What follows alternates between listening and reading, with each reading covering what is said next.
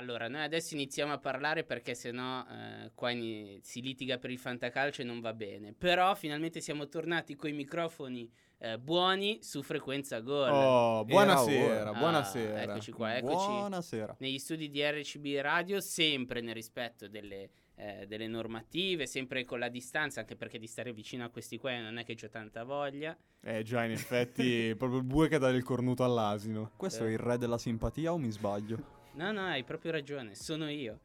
Buonasera ragazzi, come state? Adesso che ti vedo, mm, Mm. però... si stava meglio quando si stava a casa. Esatto.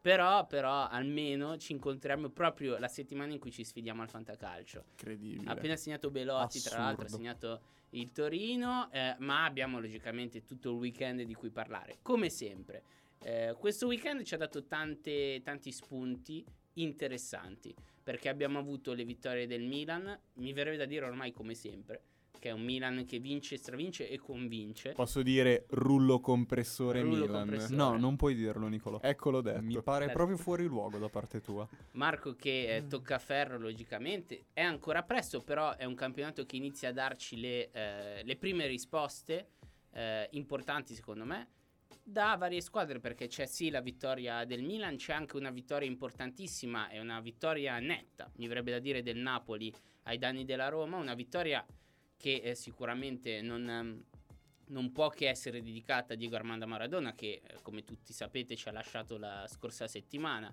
E- ed è secondo me molto bello che il Napoli sia riuscito a dedicargli questa vittoria soprattutto con un super gol di Insigne eh, proprio su punizione come fece uno dei gol più belli di Maradona proprio con la maglia del Napoli. Ne parleremo poi magari più avanti perché a noi come sempre ci piace andare in ordine cronologico quindi parleremo delle varie partite eh, una per una. C'è la vittoria dell'Inter c'è il pareggio eh, della Juve contro il Benevento. Parleremo quindi appunto anche delle neopromosse ma come sempre lo faremo dopo aver ascoltato un po' di musica.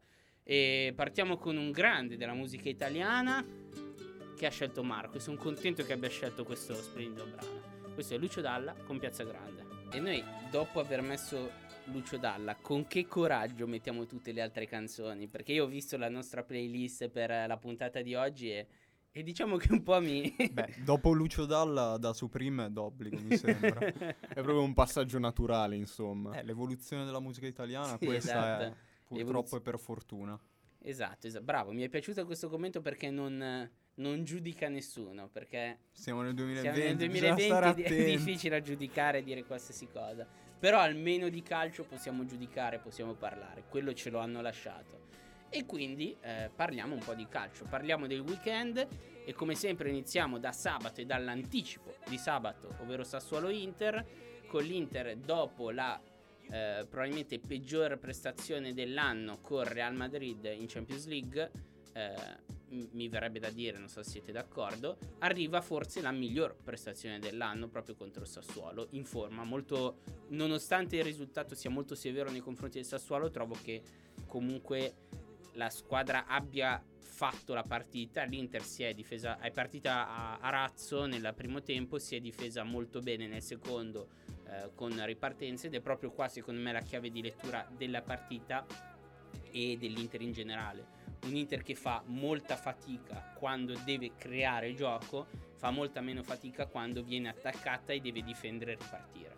Eh, anche perché non ha qualità, come dicevamo settimana scorsa in mezzo al campo, e quindi non riesce a, a- a liberare gli uomini contro delle difese chiuse. Si può dire rullo compressore Inter? No, direi di no, perché se Ok. fo- è forse eh, non mi viene un termine opposto per descriverla, però è proprio quello il punto, non è una squadra che riesce a attaccare la squadra avversaria quando è chiusa, quindi non riesce a schiacciarla, o meglio, magari la cerchia, la schiaccia ma non riesce a concretizzare.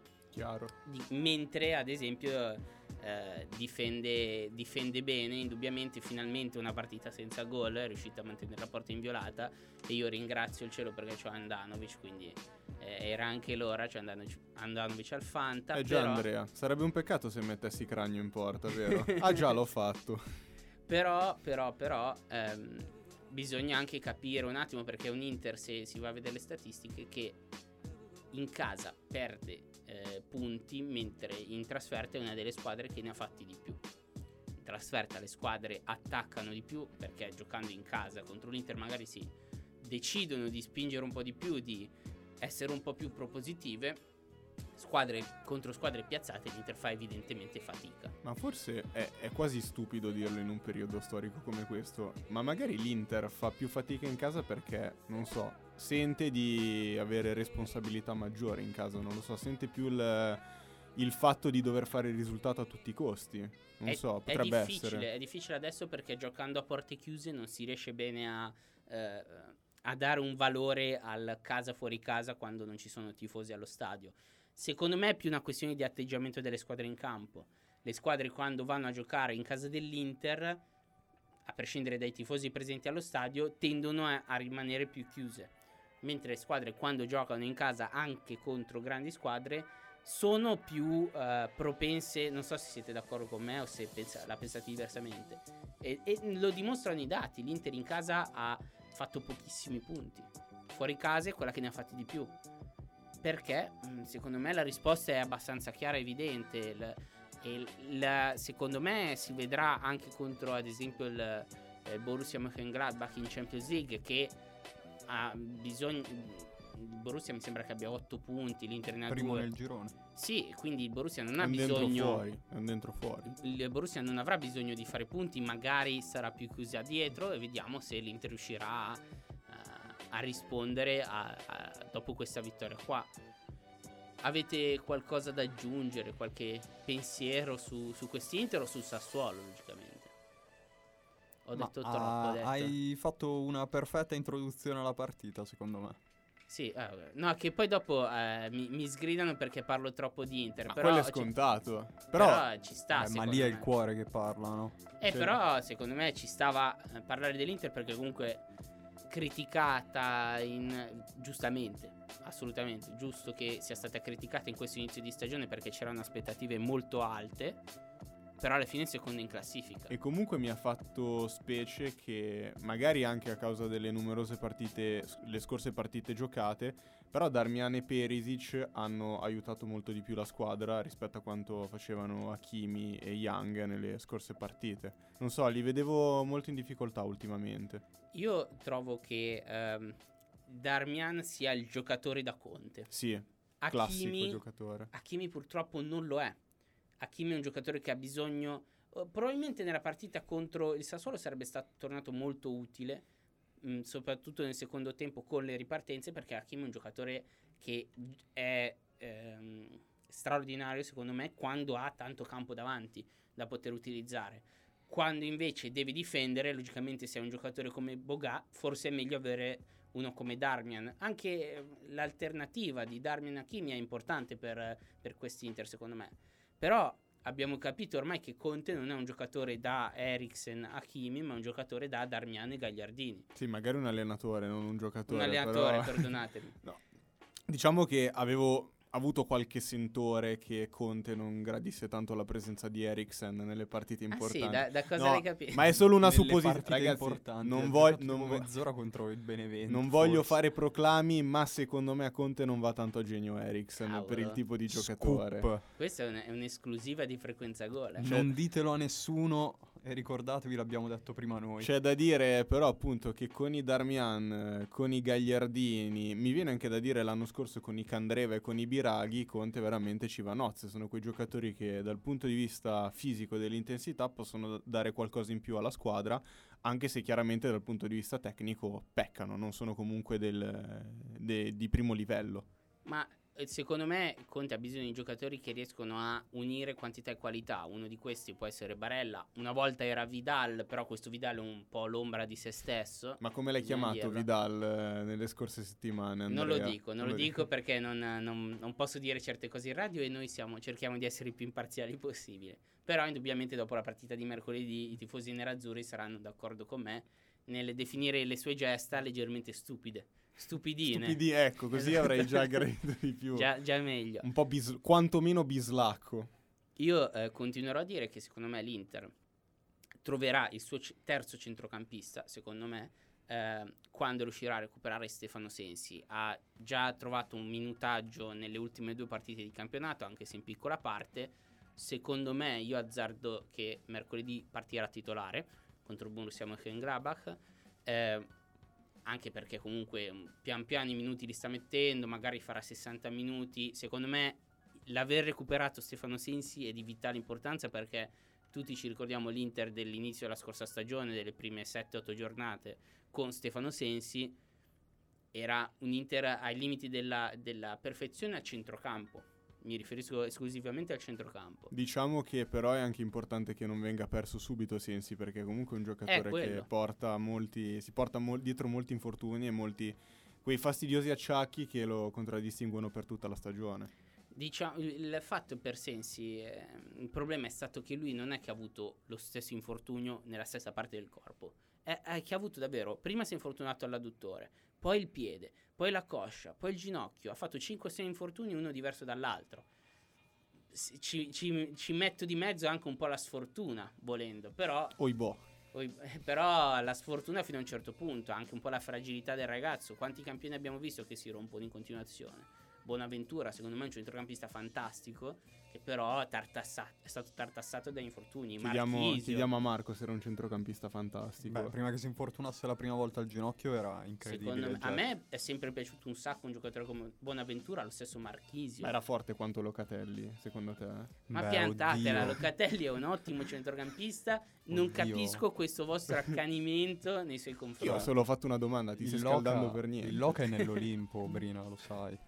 Ragazzi, io ve lo dico, Locatelli è il, il centrocampista titolare dei prossimi dieci anni di nazionale. Volete essere in disaccordo con me? Fra dieci anni ritorneremo negli studi Andrea, di frequenza gol. Sembri un po', non so, riscaldato. Io vi dico, fra dieci anni ne riparleremo. Abbiamo la registrazione audio, la registrazione anche video. Così almeno potrete vedere tutti di quanto avevo ragione. Voi vi inginocchierete davanti a me chiedendo pietà e, e scusandovi per la vostra ignoranza nei confronti di Locatelli. Non so, sono okay. senza parole, veramente. Uh, ora, so, ora so, sono più tranquillo. So, solo una pausa musicale potrebbe farmi riflettere. va bene, Sento minacciato nel privato. Va bene, intanto che eh, vado a prendere i guantoni, ci ascoltiamo un po' di eh, musica. Eh, come dicevamo prima, diventa difficile passare da Lucio Dalla a Young Blood, però lo faremo. E l'abbiamo appena fatto. L'abbiamo appena fatto. Sta scrivendo la storia. Cotton Candy. Cotton Candy di Young Blood, il, di cui Nicolò è il più grande fanboy, mi verrebbe da dire. Sì, di Cusano Milanino sicuramente. Poi non so, già in Lombardia mi sentirei forse top 5, forse, non lo so.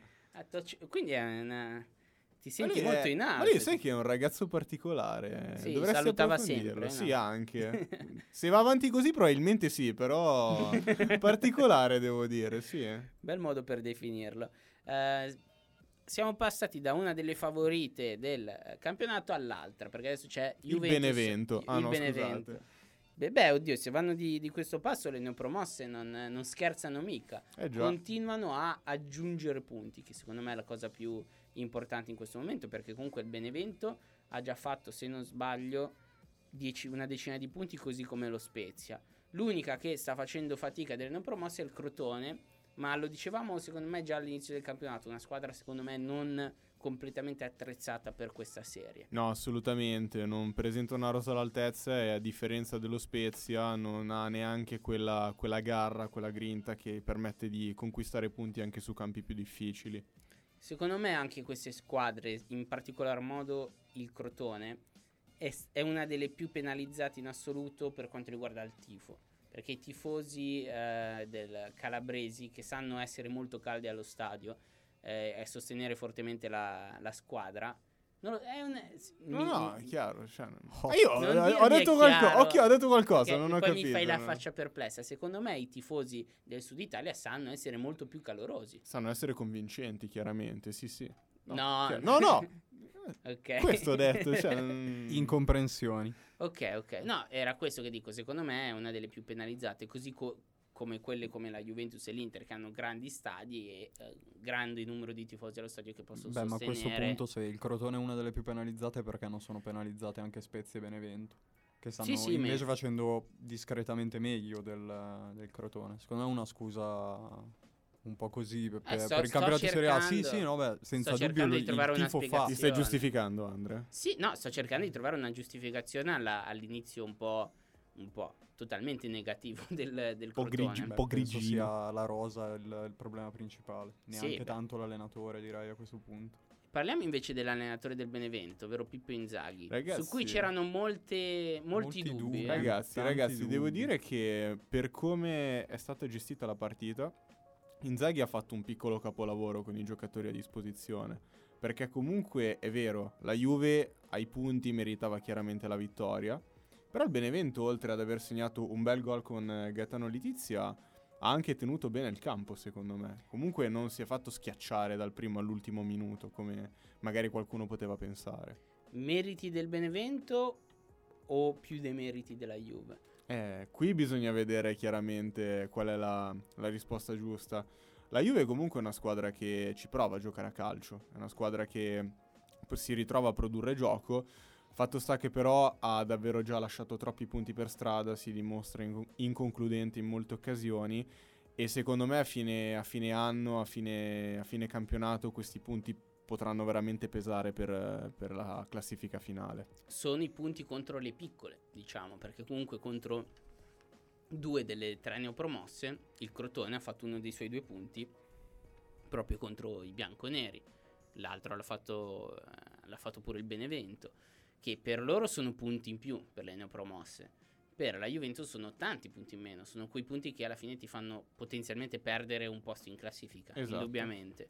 E, e poi c'è logicamente l'altro eh, spunto di discussione che è la mancata convocazione di Ronaldo, che eh, vi dico la verità, a me lascia un po' perplesso. Esatto, anche a me. Perché, ehm, non ta- perché ci può stare far riposare un giocatore come Ronaldo, ma non sarebbe stato forse meglio farlo riposare in Champions League con la qualificazione già archiviata e farlo giocare una partita che a prescindere può rivelarsi eh, decisiva contro un Benevento che ha messo in difficoltà tante squadre quest'anno. L'unica, l'unica spiegazione che mi sento da dare a questa mossa, secondo me, perché la Juve, e specialmente la dirigenza e anche Pirlo, non hanno ancora dato per eh, definitivo il secondo posto in Champions. Secondo me vogliono giocarsela per arrivare primi nel girone. Però l'unica spiegazione mi viene, eh, mi viene a dire che sia questa. Forse, non so, Marco. Anche che forse Pirlo ha sottovalutato un po' la partita. Ha deciso di lasciarlo a riposare pensando che col Benevento, bene o male, i tre punti si portavano a casa. Poi non è stato così. Quindi un errore di, eh, di valutazione, sì, probabile. di sopravvalutazione della partita. Secondo me le altre due possibili opzioni possono essere quella che Ronaldo abbia chiesto di giocare in Champions, perché probabilmente è la, la vetrina che a lui interessa di più. Sicuro? E, e qua secondo me c'è un errore della società di dare, mh, di accontentare Ronaldo, penalizzando però la- il resto della squadra. Se, se così fosse, non sto dicendo che è così, se così fosse, sarebbe secondo me sbagliato. E un'altra possibile opzione che è stata esposta da un paio di giornalisti, mi sembra a Costa Curta, ehm, che ha detto, ma qua forse è molto azzardata, eh, riguardante i premi delle vittorie per la partita Champions, perché comunque una vittoria in Champions ti vale a livello economico molto di più di una vittoria in campionato. Quindi magari poteva essere questa una delle, delle risposte, anche se probabilmente quella che dici te Nicola è la più Fatto corretta. sta che comunque è sempre sbagliato, soprattutto in Serie A, sottovalutare l'avversario perché i punti più importanti si perdono proprio in queste partite. in Ma- particolar modo in questo campionato tanto combattuto. Ma poi è un problema che negli scorsi anni la Juve non ha mai avuto quello di, di andare a vincere anche in trasferta contro le piccole. No, è vero, è, è proprio è la particolarità sempre di questo portato a casa. campionato. Sì, sì, esatto. E secondo me, eh, tornando ai discorsi che facevamo settimana scorsa, le scorse settimane in realtà, ehm, sulla dipendenza delle- dei grandi club dai loro campioni, come è mh, in un certo senso logico che sia, perché eh, ci sta che il Barcellona sia dipendente da Messi, se è un giocatore che ti fa 50 gol a stagione, così come la Juventus da Ronaldo, il Milan da Ibrahimovic e l'Inter da Lukaku. Però in questo weekend si è vista una prima differenza, perché sia l'Inter che il Milan hanno vinto rispettiva- rispettivamente senza Lukaku e Ibra.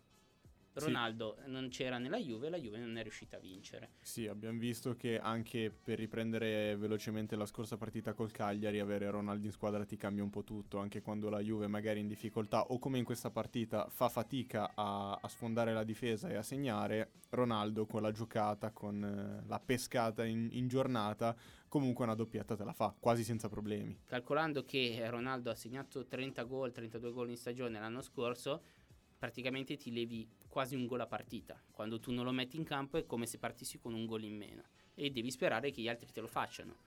Morata ha, eh, ha fatto una partita importante, ha segnato un'espulsione molto stupida. Mi sta sorprendendo tantissimo. Morata, è Morata. l'unico, forse insieme a Kulusevski, che sta, sta veramente rispettando le aspettative. C'è da dire quantomeno. che c'è, si sta iniziando a vedere la crescita di un paio di giocatori.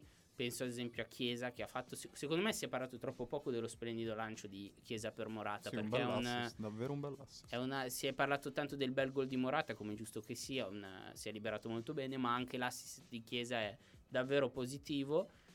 E poi comunque, forse l'ultima partita un po' meno, ma la crescita dei vari Rabiot ehm, e dello stesso Arthur in piccola parte sta secondo me, eh, stanno maturando i due giocatori, soprattutto eh, il secondo si sta abituando al, al nostro campionato. Bisognerà vedere, il- il- certo puoi definirla una stagione di transizione, però non so la Juve quanti siano contenti di definire una stagione di Soprattutto, transizione. soprattutto quando Cristiano Ronaldo prende 30 milioni di Esatto, euro di esatto. stipendio. Eh, ma questo secondo me dipende da come va a finire in Champions, che alla fine è l'unica cosa che manca alla Juve di, di questi ultimi anni, la grande vittoria in Europa. Quello è vero, secondo voi può arrivarci con No, questa squadra? Secondo me no. Quest'anno e soprattutto con questo allenatore no. Secondo me hanno anticipato di un anno quello che potevano fare dopo ehm, il possibile, molto probabile mi verrebbe da dire addio di Ronaldo. Sì, Secondo me sì. se con Ronaldo eh, fuori dalla squadra o in un'altra, in- con un trasferimento nella prossima sessione estiva si poteva pensare a ricostruire la squadra. Ricostruire la squadra con eh, Ronaldo in squadra da un certo lato aiuta, perché comunque il fatto di avere Ronaldo in squadra ti permette comunque di ottenere molti risultati positivi perché segna molti gol. Questa volta abbiamo visto che diventa invece molto più difficile quando non c'è Quando Ronaldo. non c'è è, è la dimostrazione di una squadra in costruzione. Allo stesso tempo Ronaldo non so quanto sia contento di eh, essere nel progetto Juventus in questa fase del progetto. È so. chiaro, eh, sono, sono tutte questioni che andranno affrontate nel, nel corso dell'anno perché appunto adesso magari parliamo tra virgolette male della Juve, però magari fa un bel cammino in Champions e Ronaldo è comunque motivato a restare perché ogni anno si parla poi dell'addio di Ronaldo, probabile addio, Beh, se non sbaglio ha due anni di contratto. ha ancora due anni, prossimo. sì, però comunque c'è sempre qualche pretendente in estate Chiaro, per chiaro. Ronaldo, però se eh, Ronaldo e la Juve andasse contro nostri- le nostre previsioni in Champions, chi lo sa che magari non, non si ottenga anche un, un rinnovo, anche un annuale semplicemente. Bisognerà vedere, bisognerà vedere come finisce questa stagione perché con una Juventus, eh, mi auguro di no per i tifosi bianconeri, ma una Juventus potenzialmente senza titoli eh, potrebbe eh, significare che eh, Ronaldo andrà via. Già l'anno probabilmente. scorso con un solo titolo è stata considerata quasi fallimentare la Sì, stagione. sì, e con uno scudetto molto combattuto e molto particolare contro due grandi pretendenti. Tra l'altro dopo parleremo anche della Lazio, perché non bene questa Lazio, per niente bene, neanche l'Atalanta, una, una brutta sconfitta contro un grande Verona, ma lo faremo dopo aver ascoltato questa bellissima canzone. Marvin Gaye con Ain't No Mountain High Enough. Ti è piaciuta questa pronuncia? Porca miseria, sembra quasi che tu abbia fatto il linguistico. mi piace come mi prendete in giro, ma in realtà... Abbiamo tutti fatto il linguistico. Esatto. Abbiamo tutti una profonda ammirazione nei tuoi confronti. Vabbè, non lo scopriamo di certo oggi. Dunque, dunque, dunque, di, di chi parliamo? Di cosa parliamo? Parliamo, parliamo, parliamo della Atalanta, o meglio, parliamo del Verona. Parliamo del Verona che, eh, che Verona. tanto, tanto celebrato quest'anno meritatamente, ormai è, mm, è, in- cioè, è- è evidente che questo Verona metterà in difficoltà tutte le squadre da- dall'inizio alla fine del campionato. Poi bisognerà vedere, la difficoltà si limiterà a mettere in difficoltà e poi perdere la partita come settimana scorsa col Sassuolo o vincerla come questa settimana con l'Atalanta? La forza del Verona, la forza bellissima secondo me è che come eh, fino all'Atalanta del- dell'anno scorso eh, il gioco e il sistema prevale sui singoli. Il Verona, nonostante le numerose assenze, anche importanti, riesce comunque in ogni caso a fare il suo gioco e molto spesso a portare a casa i punti. Quindi una squadra che, che gioca, che ha questa, questa logica in campo, secondo me è destinata a fare grandi cose. Secondo me il Verona andrà lontano nei prossimi anni. Anche perché ha tanti, ha tanti giocatori che in prospettiva possono essere interessanti. Penso a Cetin, Lovato, Silvestri, eh, lo stesso Zaccagni, eh, Tamez, Di Marco, Ilic. Barak. Anche Ilic sta facendo, non è Ilicic dell'Atalanta, ma è Ilic del Verona che sta facendo molto bene. Barak, ehm, forse noi continueremo a ripeterlo. Manca la prima punta eh, importante che porti tanti gol. eh, o che comunque segni perché comunque però resti il- Carmine e Kalinic Il fatto che il gioco prevalga su- sul singolo fa sì che la squadra giri anche senza questa prima punta di peso. Con una prima punta alla zappata, per citarne uno, quello dell'Atalanta, sarebbe una squadra forse con la, la qualificazione all'Europa League assicurata, secondo me. è quello che dico già sta facendo bene così pensate a cosa farebbe bene quanto farebbe bene con un attaccante di peso. Guardando un po' nel nostro campionato secondo voi quale attaccante potrebbe prendere il Verona? Magari non magari già a gennaio però visto che comunque manca un mese alla prossima sessione di mercato. Ma parli di svincolati, di attaccanti Ma svincolati? no, anche di un'altra squadra di Serie A, magari un attaccante di squadra minore che secondo voi potrebbe essere acquistato dal Verona e far bene. Ma se pa- magari no- non è tanto la squadra minore, però un attaccante che vedo molto bene nel, nel Verona è Geco, secondo me. Un attaccante in Eh, grado di far qua- gioco. Eh, però in chi- chiaramente sto ipotizzando. Guarda, Stiamo più sul realizzabile. io invece te ne cito due che secondo me sarebbero perfetti. Uno si è appena ripreso, ha anche segnato questo, questo weekend ed è Pavoletti. E l'altro è Cornelius del Parma, seppur in queste prime giornate non abbia giocato particolarmente bene. Effettivamente uno dei- degli attaccanti del Parma potrebbe essere magari uno fra inglese e Cornelius, però sì è vero, forse più Cornelius eh, di inglese. Pavoletti è molto interessante come ipotesi anche perché Simeone sta facendo bene, anche se adesso logicamente ha il Covid, però eh, quando guarirà penso che si riprenderà il posto di titolare. Non credo rimane- che Pavoletti si muova da Cagliari, troppo amato come giocatore. E però lui. rimane l'incognita dei tanti infortuni con Pavoletti, perché comunque dopo un doppio crociato, eh, dopo quasi una stagione, anzi Beh, una sì, stagione e mezza sa- sa- praticamente, sì. saltata, diventa complicato vedere un suo futuro a, a alti livelli. Penso a magari le riserve dei grandi club, penso magari a un eh, Pinamonti oppure a un Colombo, secondo me potrebbero essere interessanti, magari in prestito così anche l'Inter e il Milan eventualmente possono riprenderseli se fanno bene. Secondo Pinamo- te no? Pinamonti di certo più di Colombo ha già più esperienza in Serie A. Colombo secondo me non è ancora pronto per, per giocare nel massimo campionato, è ancora un po' acerbo. Vi faccio un azzardo, però è davvero un azzardo. E Nicolò sarà contento di questa mia ipotesi. Marco un po' Lafferty? meno. No, no, no, ancora meglio. Non mi toccare di Landog. no, no, attenzione, sto per fare un nome, anzi il nome. Patrick Schick. No, l'ha detto. cosa cosa ne dite?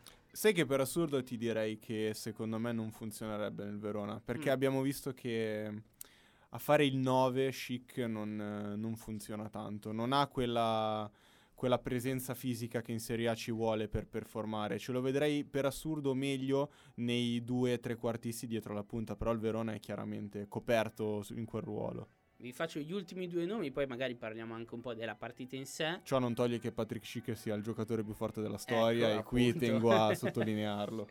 Altri due nomi che secondo me ehm, bisogna fare. Mm, Andrea Petagna. Sì, questo è come più a Marco. tipologia di dovre- attaccante. Più a Marco dovresti dirlo. Ci sta. Pignatone in questa squadra farebbe sfaceli. L'altro che mi viene in mente, forse un po' più complicato, è Borja Majoral.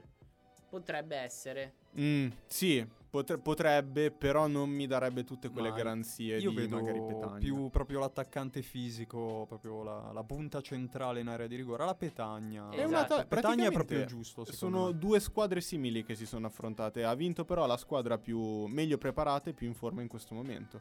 In, campionato, perché comunque l'Atalanta è reduce anche da un 2-0 al Liverpool. Esatto, in esatto. casa del Liverpool. E poi anche sbaglio. Petagna, Petagna che arrivava da que- dalla prima Atalanta di Gasperini, si troverebbe nel potenziale primo Verona di Juric, eh, quindi sa anche come gioca questo- questa squadra, sa fare quel ruolo e lo sa fare molto bene, anche più esperienza alle spalle, eh, anche in competizioni europee.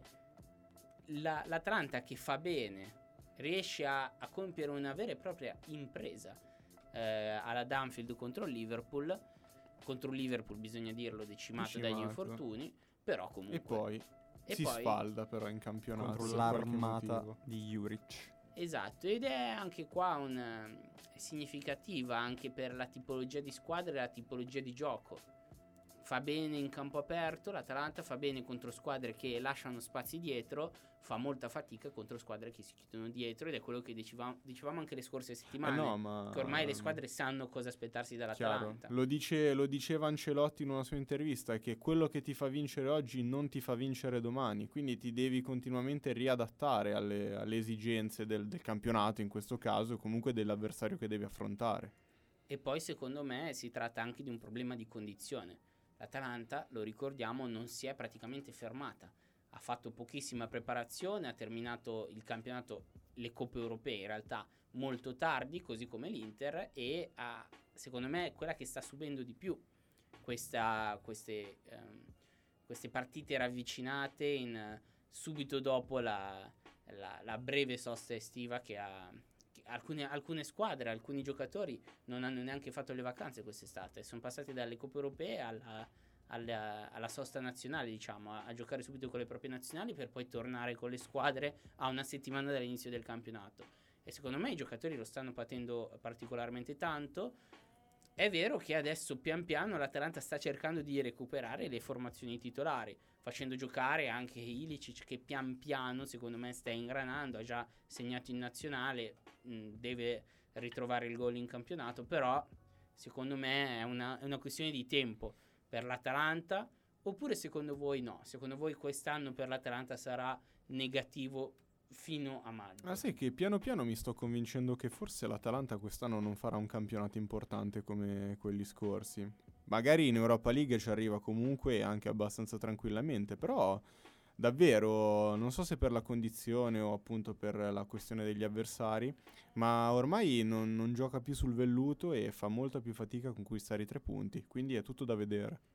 Parliamo di un Atalanta che è già la seconda stagione in Champions League, dopo aver fatto, mi sembra, due stagioni in Europa League. Sì, Ormai è un, un ciclo che va avanti da 4-5 anni. è fermata comunque. È una squadra fermata. Vi viene da dire magari già a fine ciclo? Quasi, secondo me dei ricambi sono necessari. Perché comunque parliamo di Ilicic, Gomez, Zapata, in- u- tutti ultra trentenni comunque.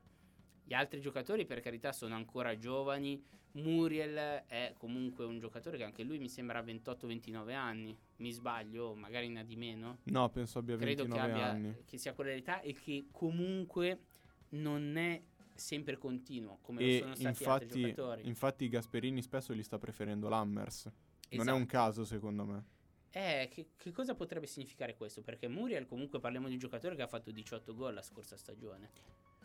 Però E io e Marco ne sappiamo qualcosa perché ce l'abbiamo al di- fantacalcio. diciamo, che, diciamo che Muriel gran parte dei suoi gol li ha fatti appunto entrando do- nel secondo tempo e spesso in vittorie che davvero, davvero erano magari 4-0, 5-1, 7-2, quindi favorito anche già dal risultato e dalla condizione della partita.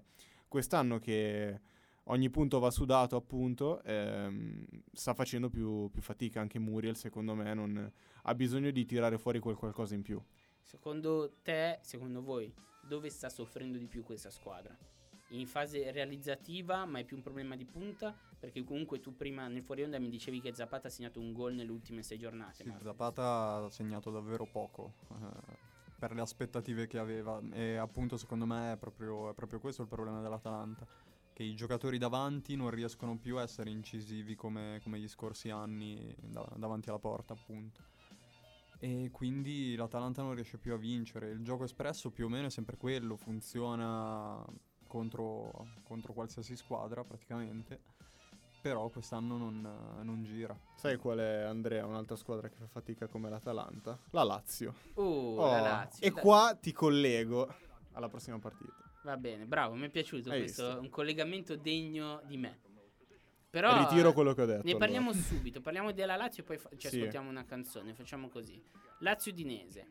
Eh, che, che cosa volete dire di questa Lazio? Dai, ditemi Partita, voi. allora, ho visto la partita e decisamente una partita da archiviare, da dimenticare il prima possibile per gli uomini di Inzaghi. Lazio scesa in campo completamente succube dell'Udinese. L'Udinese era testa e gambe in campo, la Lazio non aveva la testa, probabilmente neanche le gambe.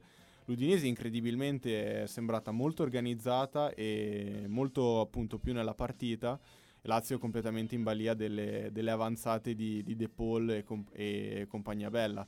Diciamo che comunque De Paul e l'Udinese... Pereira, partitone. Sì, ma tra l'altro l'Udinese aveva 6 o 7 titolari assenti e comunque è riuscita a fare una, una grande partita. Per In i- particolare, nota positiva, Inacio Pussetto. Ecco. Sembrato un gran bel giocatore. Qua c'è una, una piccola faida per Una Pusset. battuta. Una... A chi dei due eh, è innamorato di Ignazio Pusset? Innamorato no, però come... Un leggero interesse. No, insomma, Siamo scri- solo se- amici. Se, avessi il suo numero di telefono gli scriverei sicuramente. Però nel senso era un ottimo svincolato da prendere al fantacalcio. Così lui ha preferito noto- puntare su Scamacca, quindi va bene. Faccio notare Eh. che siamo leggermente in differita, quindi non possiamo commentare la tripletta di Scamacca di stasera. Esatto. Però, comunque, Però l'abbiamo prevista. Esatto. Scamacca ha rotto al terzo minuto di gioco. Lazio che comunque aveva vinto in Champions League contro lo Zenit e perde in campionato. In- secondo me in- ci sono tanti parallelismi con la sconfitta dell'Atalanta contro il Verona. Sono tutte e due squadre, Atalanta e Lazio, che magari in Champions, soprattutto la Lazio, arrivano da sfavorite e quindi le squadre giocano in maniera più, gli avversari giocano in maniera più sfacciata, diciamo, senza pensare troppo a coprirsi. In campionati invece è completamente l'opposto, perché sono due top team del nostro campionato e per questo talvolta le squadre così che hanno bisogno di spazi aperti per, per rendere si trovano molto in difficoltà, soprattutto con l'Udinese che è una squadra molto arroccata e molto ben organizzata.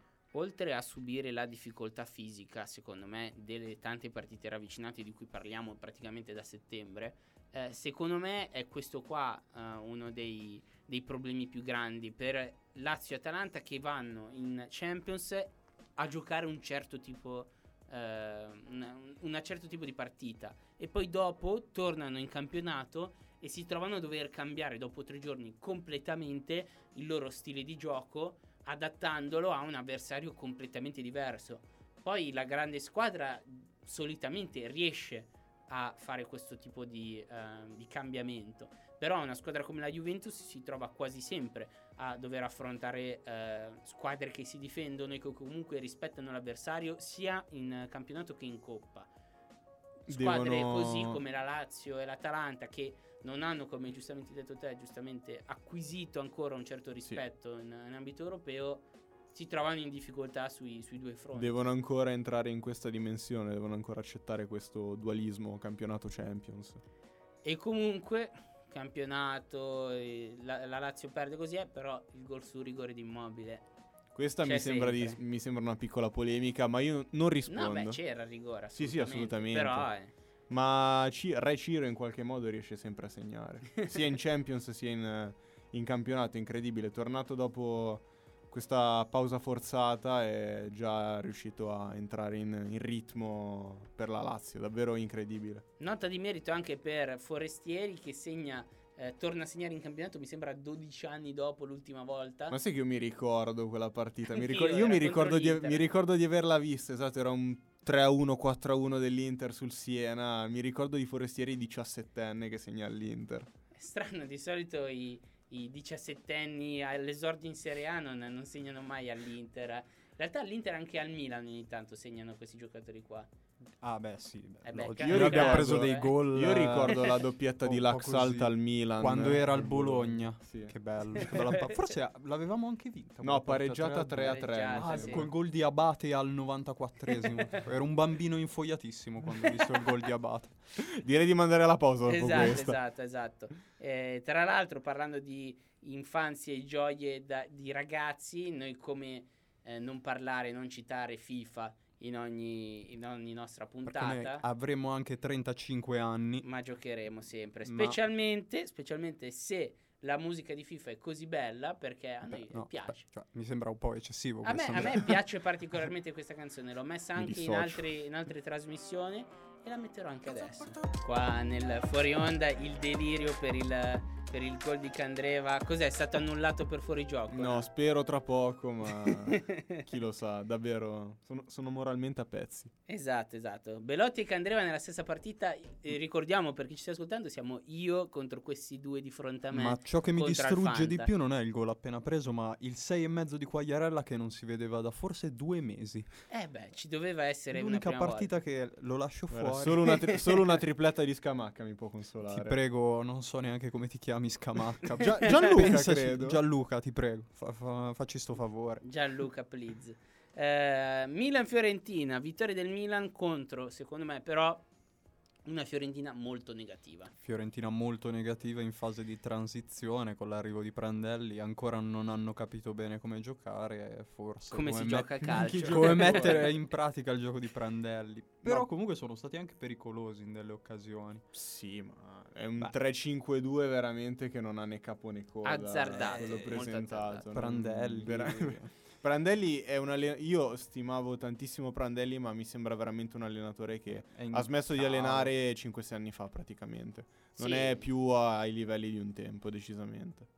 Un po' fuori dal- dai tempi, sì, fuori È dal- stato, secondo me è stato preso perché è soluzione a basso costo e soluzione gradita alla piazza, che non sarà più gradita Sì, tra qualche giornata. Molto me. No, probabilmente sarà un traghettatore fino a fine stagione, perché da quanto si era capito l'anno scorso Commisso vuole investire tanto in questa squadra, vuole riportarla. Sì, vuole me- riportarla anche in un po', cioè in Europa, credo. Secondo me non, non dico che non arriva a mangiare il panettone, ma a tempo di febbraio lo salutiamo Prandelli. Bisognerà vedere le prossime partite se riusciranno a entrare i giocatori nei meccanismi del suo Poi- allenatore. Ma poi tra l'altro quando giochi contro il rullo compressore Milan, ogni risultato diventa più difficile Beh, da un ottimo. Milan, mi viene da Assolutamente. No, no, no, no, no, rullo compressore. Lo ripeto se vuoi, rullo compressore. Demeriti Ah, puoi- della Fiorentina, ma chiamarlo come tanti vuoi. meriti anche del Milan, giustamente. Perché Comunque, comunque, un Milan con un paio di riserve importanti in campo è riuscito comunque a portare a casa il risultato in maniera abbastanza tranquilla, sbagliando anche un rigore con che sì. il Milan senza Ibra, di cui ci facevamo tante domande su eh, cosa avrebbe fatto, come avrebbe reagito all'assenza, e questa è la risposta. Niente male, direi. Beh, no, assolutamente. Un Milan molto organizzato sotto il piano del gioco, oramai i, i giocatori appunto sembrano aver eh, appreso al 100% come vuole che la squadra giochi Pioli e anche Bonera in queste due partite da comparsa sulla, sulla panchina del Milan. suo- sulla- con la sua giacca smanicata. Prima Ma è fantastico, C'erano i film sulle scarpe sono- di Michael Jordan che davano i poteri, adesso faranno il film sullo, Sullo smanicato smanicato di Bonera, col DB. Chi lo prende diventa un allenatore incredibile. Beh, comunque non ne ha persa una fino adesso. Ah, eh. Finora, infatti. esatto, esatto. Eh, chi vuoi premiare in questa partita è il tuo migliore in campo, Marco? Ma a me sarò anche un folle, un pazzo, ma a me piace troppo Salemakers. No, ci perché? mette Eh, una grinta, assolutamente. una voglia, è anche discreto coi piedi, quindi io premio il buon Salemakers. Ma è un giocatore, secondo me, che è in miglioramento continuo. Questa è la sua comprerò la maglia. Anche volendo, no. Sì, però sì, è davvero un giocatore che è completo, secondo me. Può migliorarsi davvero in qualsiasi Esatto, aspetto sono i tecnico. margini di miglioramento che sono È molto un importanti. prospetto incredibile, secondo me. Il Milan ha fatto veramente un colpaccio a prenderlo. Marco mi parla di grinta in campo e potete dirmi quello che volete. A San Siro passeranno sempre tanti campioni, sia sponda rossonera che sponda nerazzurra. Però alla fine i giocatori che rimangono nel cuore sono i Gattuso e gli Stankovic. Non c'è, non c'è niente da fare, sono quelli, sono i Jap Stam e i Marco Materazzi. È, è vero, è così. Ah, il, il- il tifoso milanese. Ecco, hai fatto piangere la- Marco, hai fatto No, piangere Marco. Upstam non lo devi dire. E Eh beh, però i- il tifoso milanese vuole che il giocatore dia l'anima per, per, per la maglia che sta indossando e secondo me Salemakers ne è un esempio, così come eh, lo sono anche i vari, secondo me, che sì, eh, Benasser, altri giocatori che mettono sempre l'anima e la grinta in Teo. Hernandez ha un inspiegabile attaccamento al Milan che veramente non eh, Ha detto ancora che- tutt'oggi oh, non mi spiego. Quando era arrivato ha detto che un, un giorno sogna di giocare con suo fratello. È incredibile. Speriamo. Quindi andrà al Bayern Monaco? No, no, eh, speriamo che venga il fratello da noi, anche perché Kier non potrà reggere per sempre. E comunque Kier un muro, mi verrebbe da dire, una saracinesca. Eh, ha, dato, ha dato fiducia anche a Romagnoli, che sembrava essere quello che dei due della difesa del Milan degli anni passati era lui a dare fiducia all'altro. E poi per E poi per fortuna squadra. non ha più di fianco Musacchio, ha di fianco uno con un po' più di Ma esperienza. come? Musacchio? esperienza, un'esperienza che anche Donnarumma, nonostante la giovane età, sembra un veterano. Una freddezza sul pallonetto di Ribery che Una gran parata. Incredibile, davvero. per l'età che ha è inevitabile che sia uno dei portieri più importanti. Non Io sto dicendo più forti, Io mi ricordo. Durante il primo lockdown quando dicevo che Donnarumma secondo me era uno dei dieci migliori portieri eh, al mondo e voi ne avete No, citati beh, altri, tipo Courtois che ne sta presto. facendo di tutti i colori. Borderline top 10, ci può stare come non ci può stare, secondo me. È fortissimo, Esatto, non- nulla sta- da No, dire. no, volevo Sta solo migliorando. ricordare quando Ma avete tanto detto siete, una tanto siete un rullo compressore, cioè non mi sembra che... Bisognerà vedere anche le prossime stagioni con il Milan, probabilmente nelle coppe europee, in quelli che contano, ovvero in Champions League. Se si confermerà ad alti livelli, mi sento di metterlo tranquillamente anche in una potenziale top 5. Ma poi facciamo anche fare il collegamento, facciamo fare anche il collegamento a Marco in Piazza Duomo alla fine di quest'anno quando arriverà il Milan eh, in trionfo per lo scudetto e ci saprà dire meglio su Donnarumma. Mi Esatto. dissocio.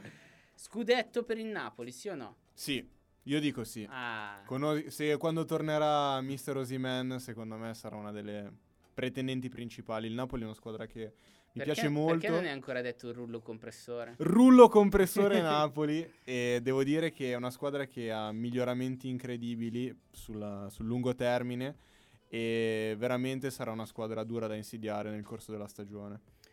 Vorrei fare un piccolo paragone fra l'ingresso di Politano in questo Napoli con l'ingresso di Douglas Costa nella, nella Juventus degli ultimi anni. È troppo azzardato. Mi sto me. sentendo male per il paragone. ma, ma perché hai No, preso ma- l'unico che ha giocato forse 4 minuti degli ultimi due anni di campionato? Sì, No, vero. trovo che sia molto decisivo. Spesso, come Sì. capita spesso, l'ingresso di Politano, anche viceversa, da Politano titolare si può passare da un Lozano che entra in partita in corso. Sì, è vero, non mi piace per niente Politano, però gliene do atto, sta veramente facendo un'annata importante e è il- l'arma in più del Napoli in molte occasioni. Come è stato Insigne, come è stato Lozano, proprio l'abilità del Napoli sta nel non dipendere da un solo giocatore. Tutti Esatto. possono rendersi pericolosi. Anche se logicamente Mertens ha trovato il gol, ma come dicevi giustamente te, con Osimen sarà ancora un'altra, un'altra cosa, ancora meglio. Secondo me questo Napoli ha bisogno di una prima punta più di peso rispetto a eh, Dries Mertens, che era più adatto magari a un gioco di sarriana memoria. Che comunque cioè, Mertens è un grande giocatore, un grande campione e i gol li continuerà a fare. Secondo me due giocatori che eh, so- sono inevitabilmente decisivi, oltre a logicamente eh, Lorenzo Insigne, perché comunque è il leader eh, di questa simbolo, squadra, è il simbolo, in particolar modo adesso dopo quello che è successo eh, con, eh, dopo che ci ha lasciati Diego Maradona, diventerà secondo me il simbolo non solo della squadra ma anche della città. Eh, oltre a Lorenzo Insigne cito Lozano, che in realtà ho già citato prima, che secondo me quest'anno farà una grande stagione, e un ritorno secondo me molto importante per, eh, per Gattuso dopo le- le- che ha avuto il Covid è Piotr Zielinski. Sì, ma il Napoli... che io adoro. Napoli sul velluto davvero, Roma rimandata. No, forse non meritava il 4-0, però Roma assolutamente rimandata, Napoli decisamente migliore e che si lancia alla lotta a scudetto. Esatto, esatto, esatto. Magari ne parleremo bene anche. in ma la facciamo una bella live su Instagram in settimana. Volendo si Dai. può fare. Post Se mi, fai dire, se mi fai dire rullo compressore l'ultima volta ci può stare. Vai, va bene. Dillo ora. Napoli, rullo compressore. Ecco, l'ha detto. Grazie Marco, grazie mille Grazie per non voi. aver detto rullo compressore tante volte quanto Nicolò. Buona serata e spero lo ripeta l'ultima volta perché mi piace quando lo dici. Grazie, gra- grazie Andrea, sono stato felice di commentare tutti questi rulli compressori Ah, che abbiamo visto in campionato e ci rivediamo settimana prossima. E grazie a tutti quelli che ci hanno ascoltato anche questa settimana su rcbradio.it e FM 101.7. Buona serata a tutti.